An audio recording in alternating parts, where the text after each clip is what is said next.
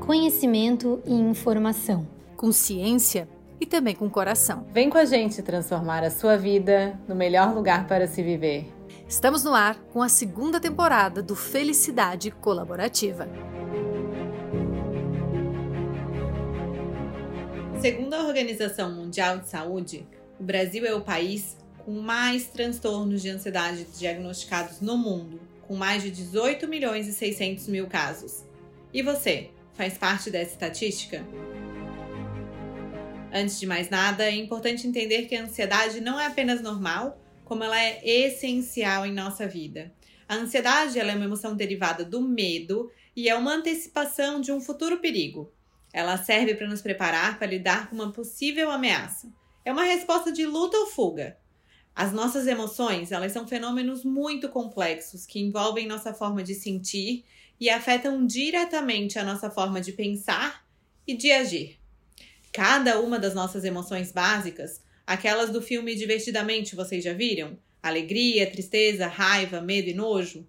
Cada uma delas envolve uma expressão facial diferente e uma reação fisiológica correspondente.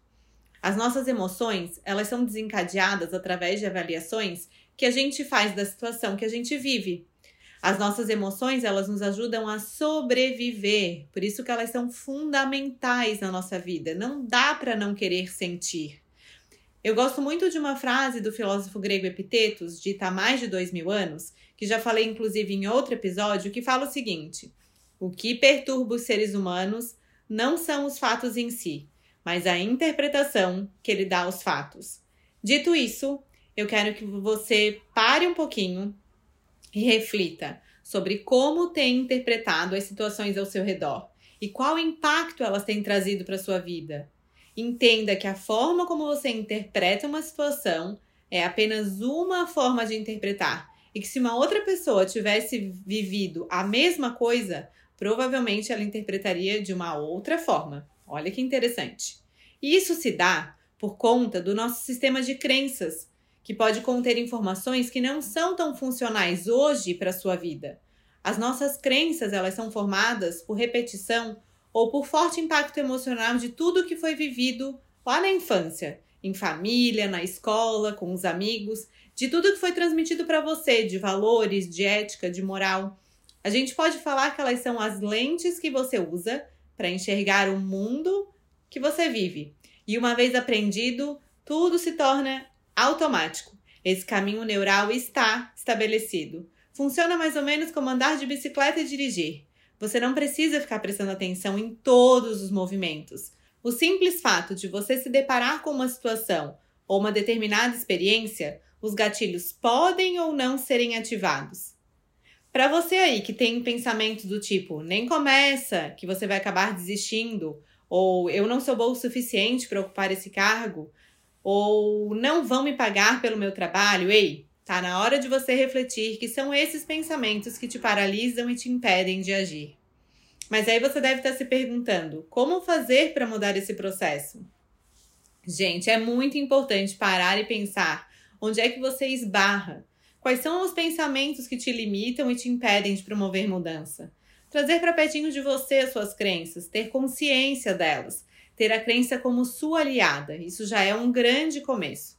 E começar a fazer movimentos para desconstruir essa crença, com novos hábitos, novas evidências.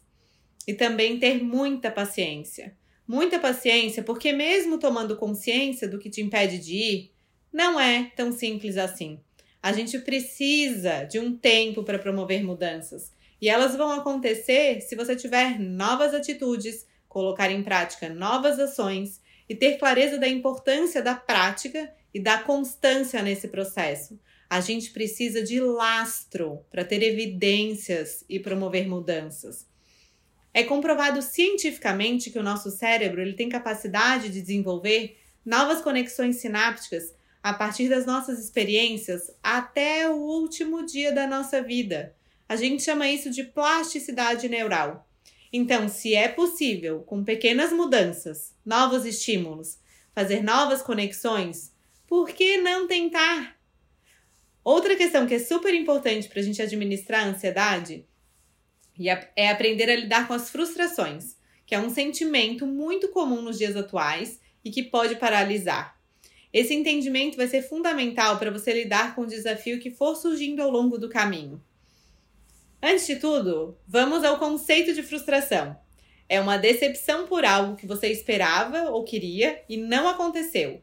E aí, com essa negativa, vem a frustração.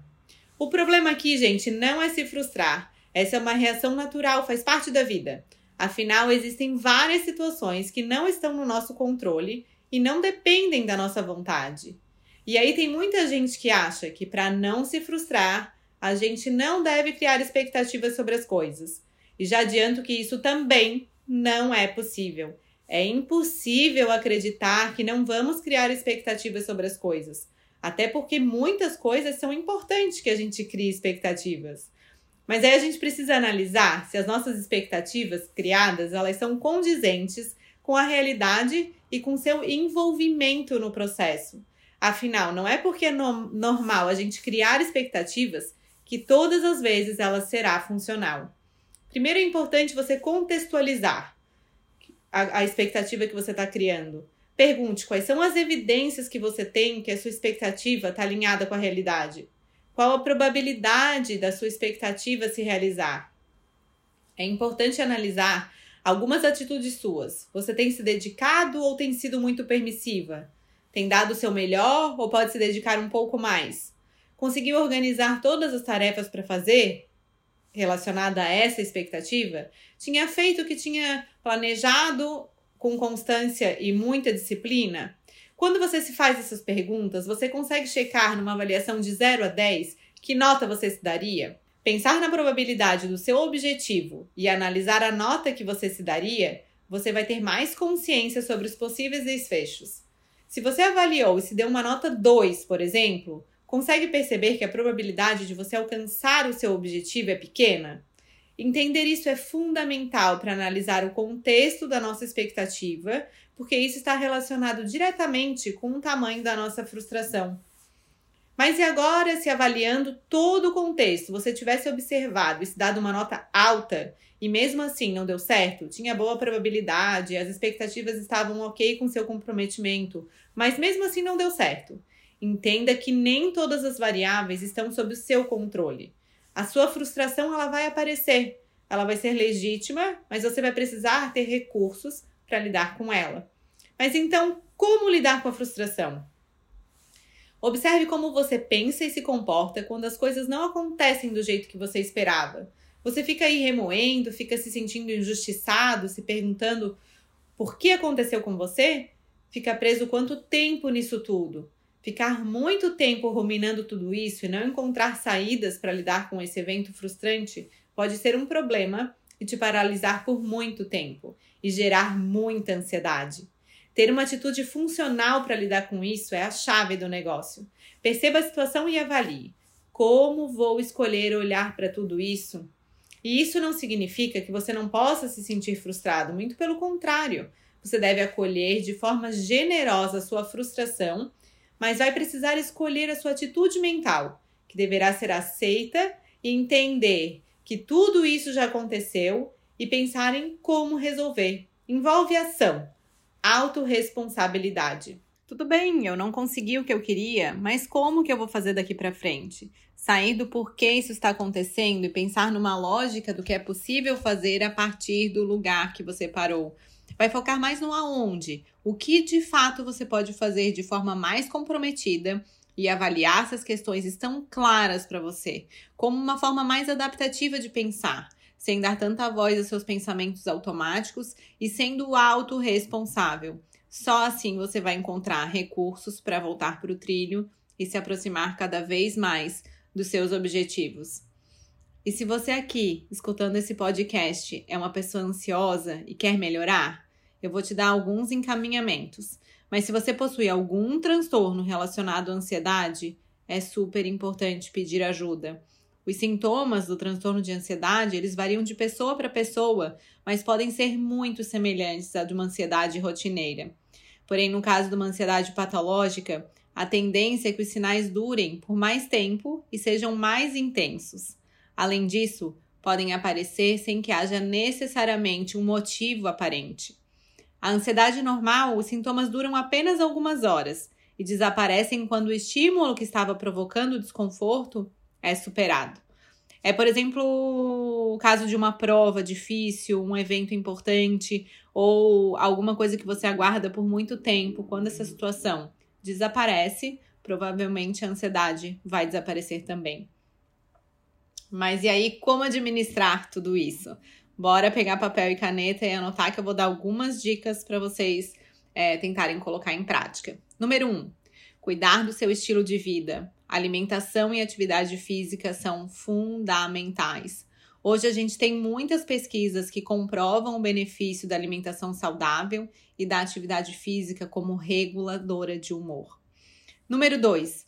Normalize a ansiedade. A avaliação que você faz da sua ansiedade no seu pensamento é um gatilho para aumentar a ansiedade que você sente.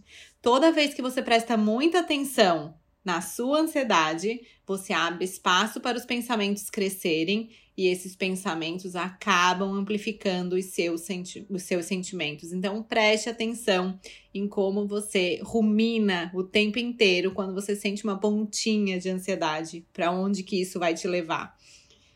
Número 3. Trabalhe no aumento da sua autoeficácia. Conseguir buscar evidências da sua capacidade para lidar com as suas dificuldades vai ajudar muito nesse processo. Busque recursos e, e, e faça movimentos para você valorizar os passos que você dá e os passos que você consegue com sucesso é, diminuir a sua ansiedade. Isso vai reforçar a sua, a sua capacidade, sua crença de capacidade e fazer com que você consiga reconhecer a sua autoeficácia em promover mudanças. Número 4 procure ter conhecimento sobre a situação que te incomoda. Se você quer é, aprender sobre alguma coisa específica, é, busque recursos, leia livros, escute podcast e coloque em prática. Sem ação, a gente não tem evidências. Só a prática vai te dar evidências de que os caminhos que você está seguindo são pertinentes ou não. Número 5. Quebre o ciclo da evitação aqueles comportamentos que evitam o contato com aquilo que você tenha que você tenha receio de se sentir desconfortável. É super importante você se expor a situações que vão te desafiar. Comece pequenininho, experimente, mas não deixe de fazer. Apenas com a exposição a gente consegue transformação. Número 6. Crie um hábito de ter práticas de relaxamento. Pode ser com respirações, pode ser a respiração diafragmática, práticas de relaxamento muscular, mindfulness. Essas práticas ajudam a focar no aqui e agora e vão te tirar lá do futuro, que é o lugar que gera muita ansiedade. Lá a gente não conhece, a gente tem que viver o aqui e agora. Então é aqui que você precisa focar. E aí, misturando tudo isso, o final da receita é faça todo santo dia. Seja comprometido com você, disciplinado. Faça independente da sua vontade. A vida adulta não tem espaço para isso. A gente precisa fazer porque é importante estar alinhado com o nosso objetivo. Entenda que nada acontece num piscar de olhos, na vida de ninguém. Não se iluda que com o outro é mais fácil, porque não é. O bastidor do outro você não enxerga. E para a gente terminar, a dica de ouro não se compare. Isso gera angústia, frustração, ansiedade, baixa autoestima. Respeite o seu tempo. Dê um passo de cada vez, porque todos nós temos um tempo e ele precisa ser respeitado. Se escute, preste atenção. Isso vai fazer toda a diferença. E se você acha que esse podcast pode ajudar alguém, compartilhe. Permita que esse conhecimento vá além de você. E se precisar de qualquer coisa, você me encontra no Felicidade Colaborativa ou no arroba psi, A gente se vê no próximo episódio. Até lá!